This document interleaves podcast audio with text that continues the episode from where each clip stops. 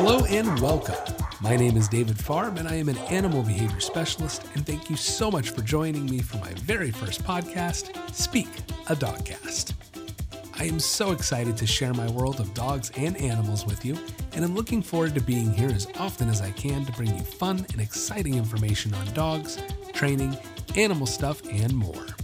You can check out our website at www.speakadogcast.com or check us out on Facebook or Instagram. Today on Speak Dogcast, we've got some great segments lined up. First will be how to make a good dog, then comes our breed of the week, followed by our Q&A session, and capping it all off today is going to be a segment called Difficult Clients, and that's definitely going to be interesting. But since this is my first podcast, I figured I would start off with some information about myself and how I got into animal training. When I was in college, you know, I didn't know what I wanted to do for a living. It was my fiance at the time, now my wife, Jen, that actually nudged me toward dog training. And I'm so grateful that she pushed me to pursue my passion. She didn't just want to push me toward a career, she wanted to push me towards something I loved. I knew I loved animals and I knew I wanted to work for myself, so a dog training business was a natural fit. So I read some books and researched different techniques and philosophies, and that's how I started my business. And after about a year or two, I was lucky enough to be introduced to another animal behavior specialist by the name of Brian Giese. Now, Brian is a great guy and a phenomenal trainer. And Brian and I used to go out for some beers after sessions and talk. And I mean, we'd sit there for five hours talking about behavior and dogs and training. And this one time, one story that really sticks out to me is one time we're sitting there and he said, Hey, David, I like what you did at that session with that dog. How'd you get the result? I said, Well, you know, I yanked on the leash and gave him a treat and the dog did it. And he said, Yeah, but why did that work? And I couldn't explain myself. You know, I had a great eye for, uh, for training and I had a really good feel for it, but I lacked that technical understanding of, of what I was doing. And so in that moment, it became my mission to be able to explain everything I was doing why I give a treat when I do, why I withhold the treat I do, why I maybe turn and walk the other way on leash with it. Those little minute details become very important in training a dog. And it's something that has stuck with me to this day, and it's something that I tell my clients as well. I don't want my clients to just train their dogs, I want them to know how and why. And that's very, very important. So I was lucky enough to build a successful training business in Orlando, and my wife and I lived there for just under a decade. But my wife discovered that she wasn't very fulfilled in her career and she needed a change. I fully supported that change of career, but with that change brought a move for us. And about two and a half years ago, we moved from Orlando down to uh, Palm City, Florida, beautiful little town. We were lucky enough to get five acres out here in the country and it is just gorgeous with our animals and our dogs. Uh, I do have four dogs. We have, rather, we have four dogs and a cat and a horse and a few other animals that I'm sure you'll hear about along the way. But being in Palm City, I now have my new training business called The Nature of Training. And at The Nature of Training, we do in home dog training, we do doggy day camps, boarding, and doggy boot camp services. Everything from puppy issues all the way through severe aggression and anxiety rehabilitation services and anything in between. You can check out my website at thenatureoftraining.com for more information on that. But suffice it to say, I've been training animals and dogs for around 10 years or so, and I have had a great time doing it. I love being able to say every day that I do something that I love, and it truly is my passion. So I hope you got a little information about that, and I hope you enjoy the rest of the podcast here at Speak a Dogcast.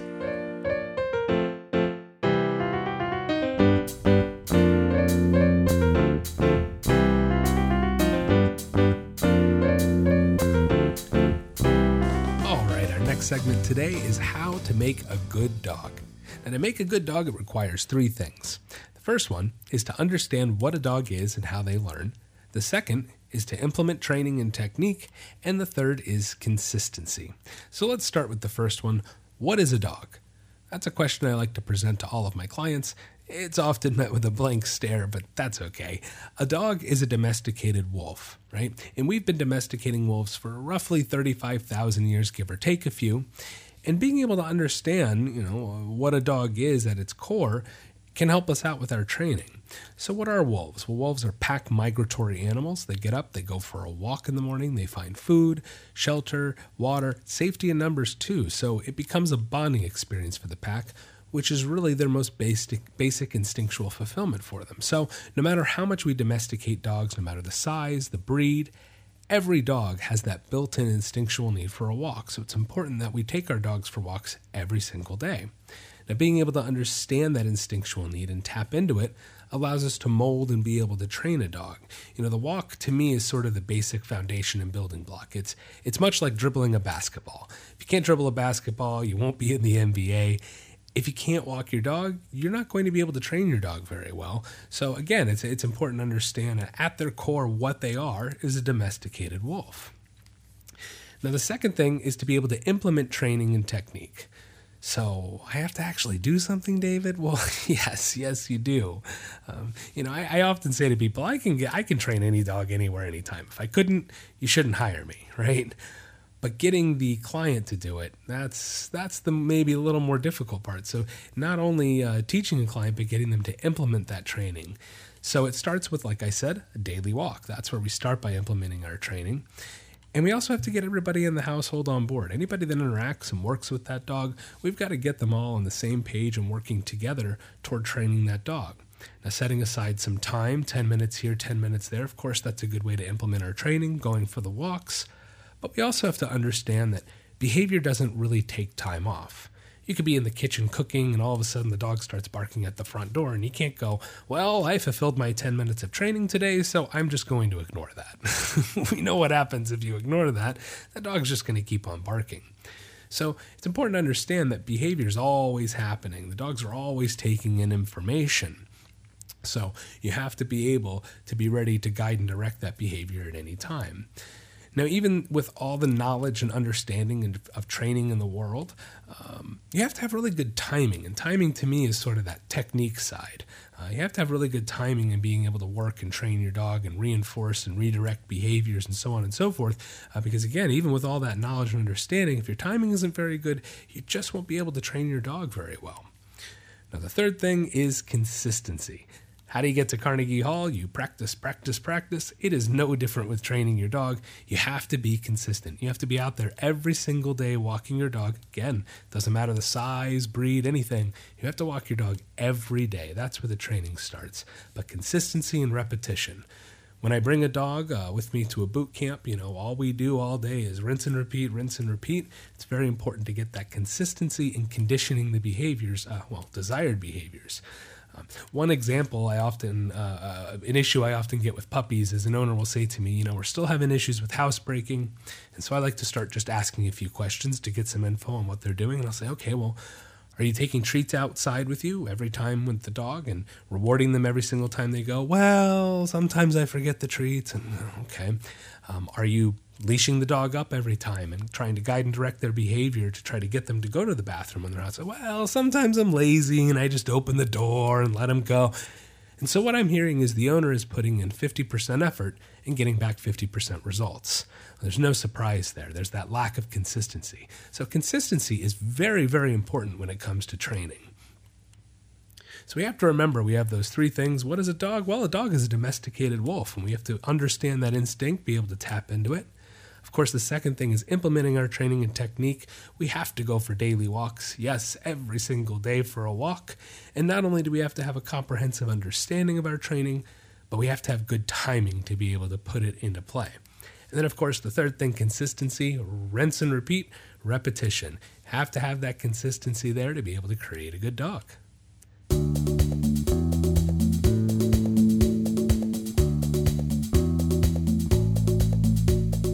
Are you tired of your dog barking all the time? Or maybe you want them to stop jumping on people when they come over? Or does your dog take you for a walk instead of the other way around? We can help. At the Nature of Training, we are committed to improving the relationships and lives people have with their pets. No matter what behavioral issue you are experiencing, from an unruly puppy to more severe issues, we can help. Offering a wide variety of services such as in home training, doggy and puppy boot camps, doggy day camps, boarding, and more. You can find more information by checking out our website at www.thenatureoftraining.com. Or you can find us on Facebook or Instagram at David Paws. We're located in beautiful Palm City, Florida, serving all of the Treasure Coast and North Palm Beach County.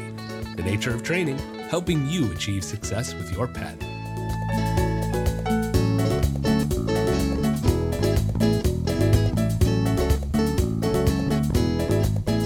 Time for our next segment, Breed of the Week. Now, Breed of the Week is a segment we're going to be doing regularly where we'll feature one specific breed, talk a little bit about their history, and maybe some fun facts. Now, today we're going to start with my favorite breed, the Golden Retriever. I might be a little bit biased. I do have two Goldens of my own. I have a female English Standard cream colored Golden named Violet, and a male American Standard, uh, you know, red orange colored named Colby Jack.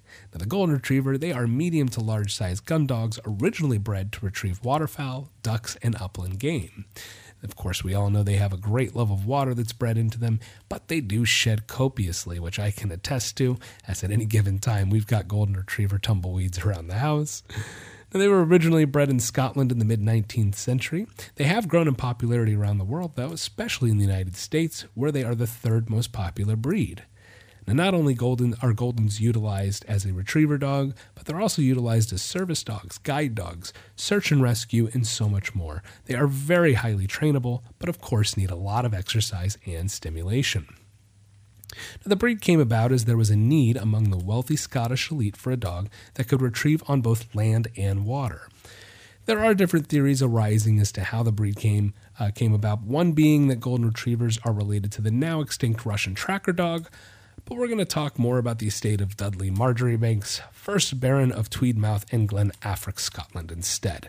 Now, he is who is associated with the most uh, commonly accepted um, theory on where the Golden Retrievers came from.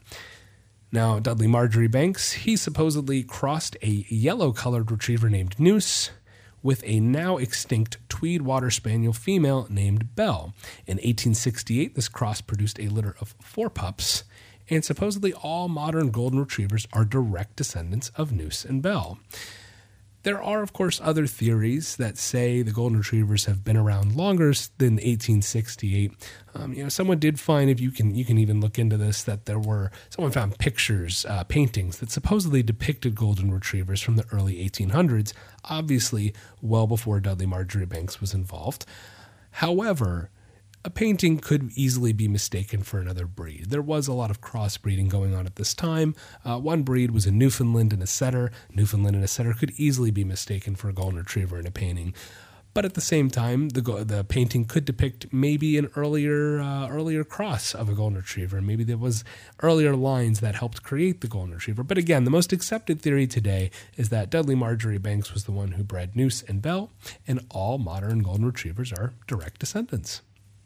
Hope you're enjoying the podcast so far.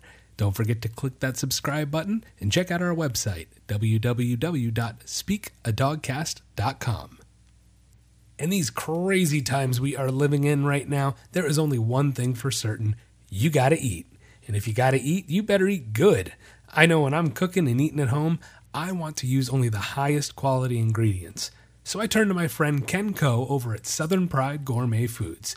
You can check them out too at southernpridegourmetfoods.com. Now they have barbecue sauces, spice rubs, hot sauces, and jellies, just to name a few. They also have some of the most delectable beef jerky you will ever taste, and I am a beef jerky fanatic. And don't get me started on just how good those candy jalapenos are, but you better buy them when he has them because he always sells out. That is how good they are. They also have the most authentic and pure olive oils, only made with the good stuff. Now, most olive oils that you get at the grocery store, they're mislabeled and misleading. They're a mixture of different oils. They're not the pure, good olive oil that Ken gets. Now, when you buy from Southern Gourmet Foods, you know you are getting a quality product from a quality guy. Ken knows what he's talking about, and he better. He's been doing it right and doing it right for over 50 years. And the best part? Southern Pride delivers nationwide. That's right, nationwide delivery. So do yourself a favor and make your way over to southernpridegourmetfoods.com. That's right, southernpridegourmetfoods.com, where everything they have is yummy for the tummy.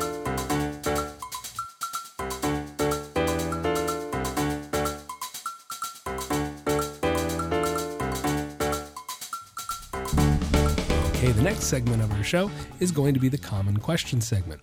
Now, hopefully this will evolve more into a listener Q&A, but for now I've prepared some of the most common questions I get from my clients and I'm going to answer them. First question, can you teach an old dog new tricks? Short answer, yes, but it will take longer than teaching a puppy. Next question, isn't it just his breed that acts like that? No. No, it's not. It's a learned behavior, in fact. Don't stereotype breeds.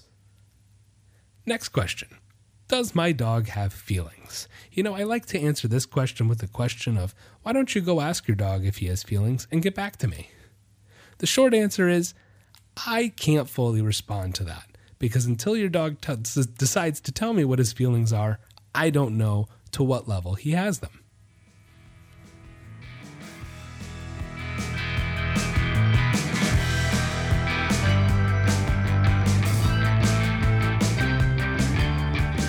Okay, the next segment we are doing today is going to be called Difficult Clients. Yes, difficult clients. We've all had them, whether you work for yourself or you have an employer. At some point, everybody has to deal with a difficult client. Now, the advantage of when you are self employed, when you run your own business, I get to choose at, at what point do I get to label somebody as a difficult client. And then, not only that, if it really comes to it, I have the option and the choice to fire that client.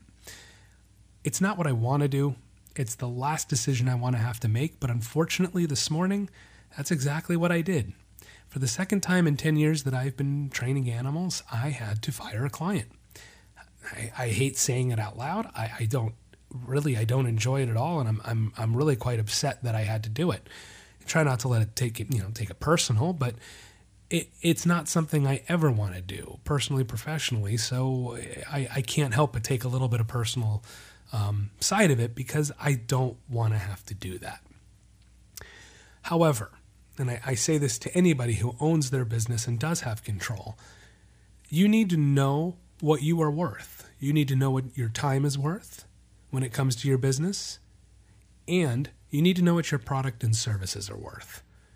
And if other people don't see that same value that you see in yourself and your business, then they are not worth your time.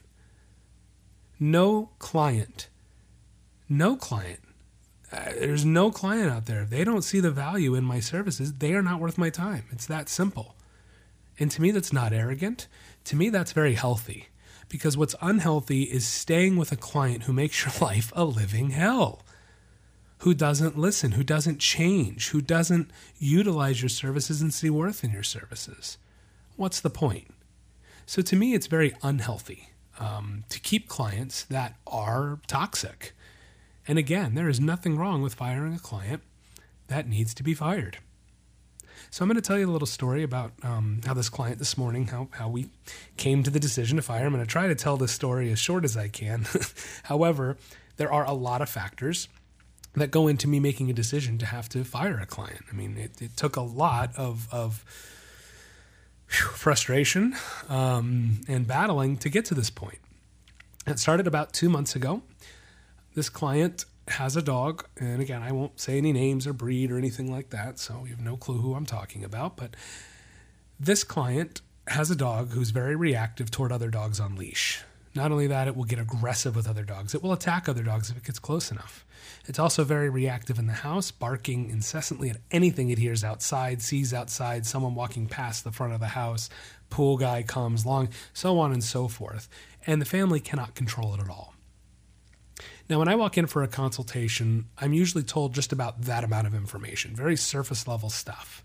And then within five minutes, maybe 10, of, of being inside their home, I can tell you exactly what's going on and, and why, for the most part, why it is the way it is. Sometimes I can't read a dog's brain, right?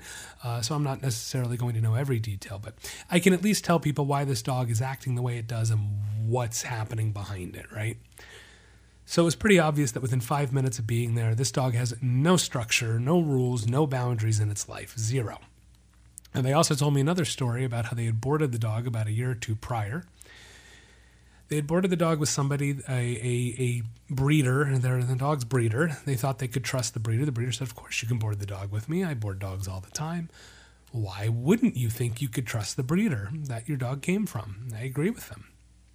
However, unfortunately, when they got the dog back a month later, the dog was about 20 pounds heavier. Its fur had been completely matted. It had not been bathed. It was not taken care of. And he was very, very reactive. That's when all this started getting a lot worse.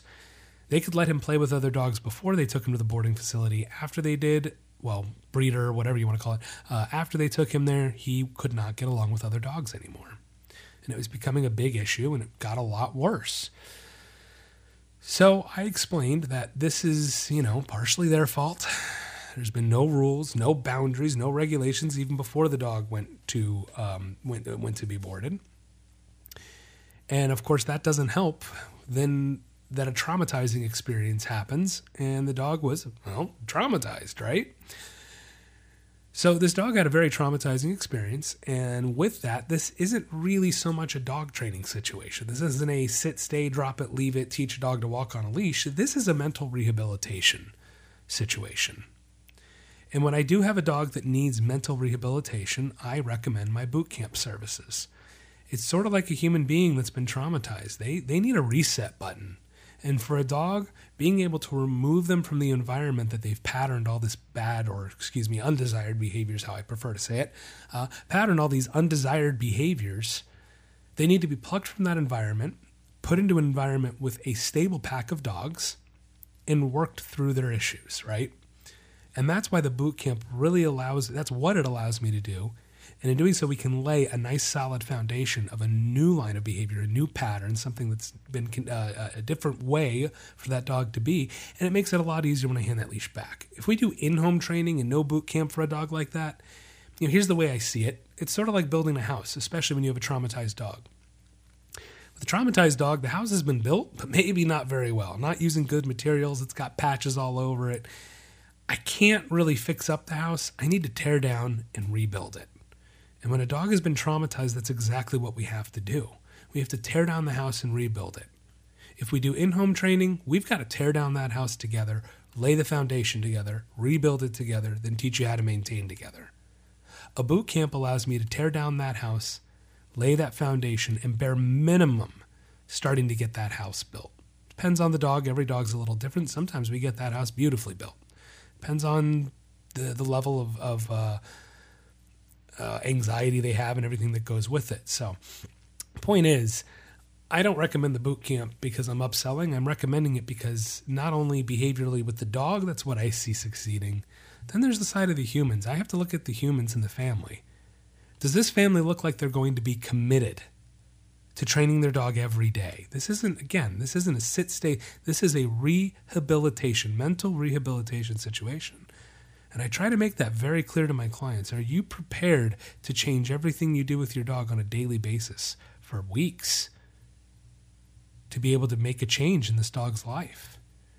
And I hate to say it, but for about 95% of people out there, the answer is no you have jobs.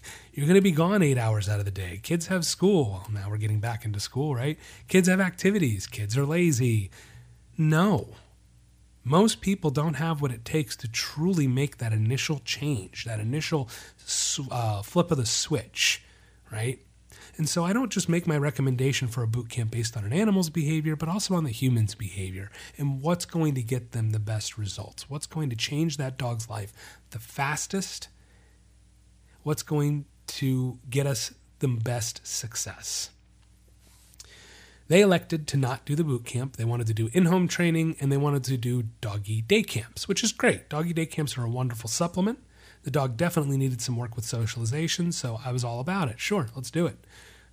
Well, we did two boot, uh, excuse me, two doggy day camps, and I couldn't get them to schedule their in-home training, and I knew what that meant. They're hoping the doggy day camps will just magically fix the dog, right? Get a boot camp for the price of a doggy day camp. no, it doesn't work that way. Me taking your dog for six hours once a week is not going to make a change that dramatically in your dog's behavior. Now, yeah, he, he definitely changed a little bit and his behavior got a lot better, especially when I was handling him. Uh, a lot better in six doggy day camps, but it's not going to make the change at home for them. So after two sessions, I said, guys, we got to get some training going. You said you were going to do in home let's get on the train. Okay, reluctantly, they sign up for in home training. All right, so we have our first in home training session. Now, normally I want the whole family to be there so we can get everybody on the same page. I get 50% of the family on our first day. I get the mom and teenage daughter, teenage son, and husband are nowhere to be seen. Normally, my in home sessions are one hour long. The first in-home session, we usually spend the first 20 minutes on on the information, and then the last 40 on implementation, walk actually putting it in uh, walks and actually putting it into play. Right, starting to learn how to actually train our dog. I was there with these people for two hours, and we only spent 20 minutes on actually working with the dog.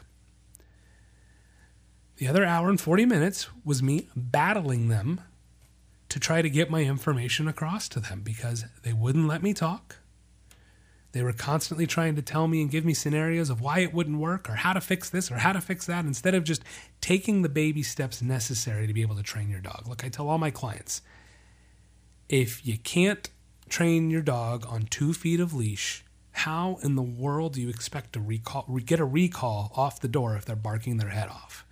Get them to come to you from no leash, 50 feet away. It's not going to happen. So unless you're willing to buckle down and do the baby steps to get that two feet of leash, forget it. You're not going to train your dog. But these people were very adamant that they wanted every solution, every answer, everything right then and there. So we didn't get anywhere really at the first session. Then, unfortunately, a couple days after the first session, they had a family emergency, a death in the family. So, through the training aside, wife pretty much tells me training is now not important, which I understand. It's a death in the family, absolutely but they want to keep doing the doggy day camps right now. So I said, not a problem. Absolutely. I completely understand. I'm thrilled to hear they want to do the doggy day camps because obviously they're going to be a little preoccupied and their dog is not going to get walked every day. I know, uh, you know, things happen. It's all good. Um, but at least they were trying in that instance to do what was necessary. Now, I think I did three or four weeks of doggy day camps after the death in the family, and after two of them, after two weeks, I said, "Hey, you know, um, Hope you guys are doing well, of course. You know, I saw them every time I picked up the dog and dropped them off for briefly. And in those times, I was trying to give them advice and little tips and training to try to work with the dog better. So when I come to the door, it's not barking. Trying, right? They didn't take any of that information in all the times I saw them. Finally got them to set up their next training session. Second training session, I now have three out of four family members. We're at 75%. I have the wife and the two teenage children, boy and a girl. Boy takes a good 10 minutes to get his shoes on. Mom is not even expecting me, even though I'm only five minutes early. So she's not ready. Up, up, up, up, up. Chaos, chaos, chaos. We don't really get started about till 10 minutes uh, after we're supposed to be. Now, I'm just going to put this second session in a nutshell because chaos is really the only word to describe it. I don't know that I've ever quite had a second session like that. It evolved very rapidly into, well, a lot of what the first session was me not being able to get a word in edgewise, and them fighting amongst each other. Right out there, right in front of their house, in the middle of the street, we're trying to do some training, and these, the mom and the two kids are right at each other right in front of me. And look, I, I see this a lot where families have to, but not quite like this and the mom is blaming them because she didn't want the dog and she's had to spend money on the dog and how dare I have to lift a finger for the dog and bup, bup, bup, bup, bup, bup, bup. Meanwhile, mom spends the most time with the dog and does everything wrong and interacts with him the wrong way and talks about how cute he is and how much she loves him. so it's just, it's chaos, guys. It's chaos. And I had to just stop it. And I said, guys, enough I said, We actually have a much larger problem here than your dog reacting at people and other dogs. You know what that problem is? You don't even know if you want this dog, and you've had him for two and a half years. You as a family, and the mom interrupts me again. Ah, I don't want this. I said, I've heard you five times. I know you don't want the dog. Okay? My patience is only so large, everyone so long, whatever you want to call it. Oh my goodness. So I had to we had to have a little come to Jesus talk and I had to say, look guys, you know what? You as a family and this is not this is not my place. It is not my job to tell you whether or not you should have a dog. I can tell you what goes into having a dog, what you should be doing, and if you can't do those things, then yeah, maybe you should think about not. But I'm not going to tell you whether you should or you shouldn't. That's a conversation for your family, and that's exactly what I told them. I said, I think you guys need to think about the future here because this isn't fair to your dog. and it clearly isn't fair to, to each other. Listen to you.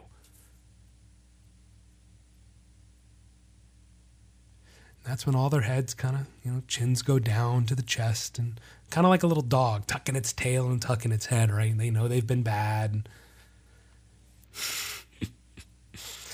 And I said, now, if you guys would like to start over again and actually commit to this training and stop saying he said, she said, and pointing fingers and throwing each other under the bus and up, up, up, up, I said, then we can maybe think about training your dog. Meanwhile, by the way, the dog is phenomenal for me. This whole time, the dog's been great. I can literally drop the leash and walk 40 feet away from him and he won't move. Things going by that he would normally react to, he's not reacting the dog has the potential to be phenomenal. He really does. He has the potential to be an awesome dog.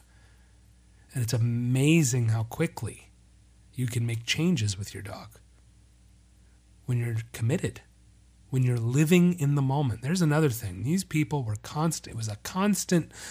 Well, what if he does this? And what if he does that? Well, he doesn't listen when he does that. It doesn't do this. And it's not going to work because he does that. They're literally telling me why my training and technique isn't going to work without even trying it. It's a Chinese philosopher by the name of Lao Tzu. He says to live in the future is to be anxious. To live in the past is to be depressed. To live in the present is to know peace. That is the essence of a dog. They don't think about what's happening 10 minutes or even 10 seconds from now. They are not thinking about what happened 10 minutes ago. They don't dwell on the past. They are constantly living in the present. And my clients that go for a walk, this woman is one of them. You know what she's thinking the whole time she has that leash in there? Oh my God, what if someone comes around the corner? And my dog, what if, what if, what if, what if, what if, what if, what if, what if, what if, what if, what if? I can relate to that way of thinking. I was brought up in a household where we were constantly taught, what if? What if? Unfortunately, my family has a lot of history where a lot of what ifs did happen to them. Um, my dad lost his two best friends at he was 15 years old. They were 15 and 16. He was supposed to be in the car. They got in a wreck in. What if? I don't disagree that we shouldn't be prepared for things that could happen. But as I've pointed out to my parents, if 85% of the time those what ifs don't happen, and I'm spending all of that time and that energy and that brain power on that 85% that's never going to happen, then I'm missing what's going on right in front of me. And I think you do yourself a huge disservice when you live life like that. We can learn a lot from animals and dogs about living in the moment. This family does anything but that, and their dog is a direct reflection of it. Now, my job is to help people and help dogs, but at the end of the day, if you don't want to help yourself, then nobody can help you. I don't mean to be all bum and glum and negative or anything like that, but I think it's really important, really important that, you know, especially just even for yourself. If your dog has some behavioral issues, maybe take, take a step back and go, ooh, am I causing some of this? Because whether you may not want to hear it, you might be. We're all human at the end of the day. But to me, the part of being human that we all forget is to try to better ourselves. Try to be this much better tomorrow than you were today, right? Just this little inch. And it's the same thing with our dogs. That's how I measure my training. Hey, if I got an inch of success today, pooh, we're going in the right direction. Heck yeah, we're doing all right. If I go a step backwards, I'm not too concerned until I see that as a pattern. but if I make an inch of progress, I'm feeling good. These people couldn't even recognize progress right in front of their face. And it's because they don't live in the moment. Really, I think that's an important lesson for you today. Everybody can take from that is, you know, especially with everything going on in the world that we have happening. Oof, jeez.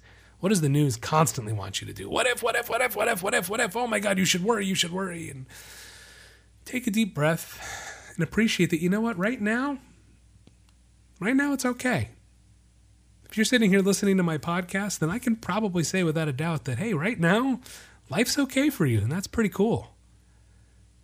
And I think it's really important to kind of take in those moments and appreciate them. Um, so, you know, I don't want to end on a negative note. I want to end on a positive note. So take that with you today. Live in the moment. Be better than you were yesterday. If you can do that, so can your dog.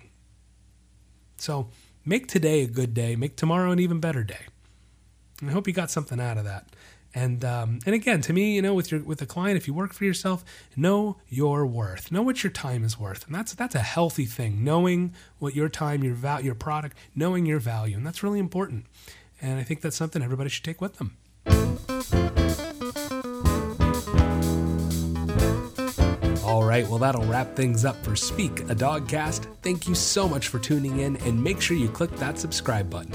If you have any questions for the Q&A section, you can email us at questions at speakadogcast.com. That's questions at speakadogcast.com.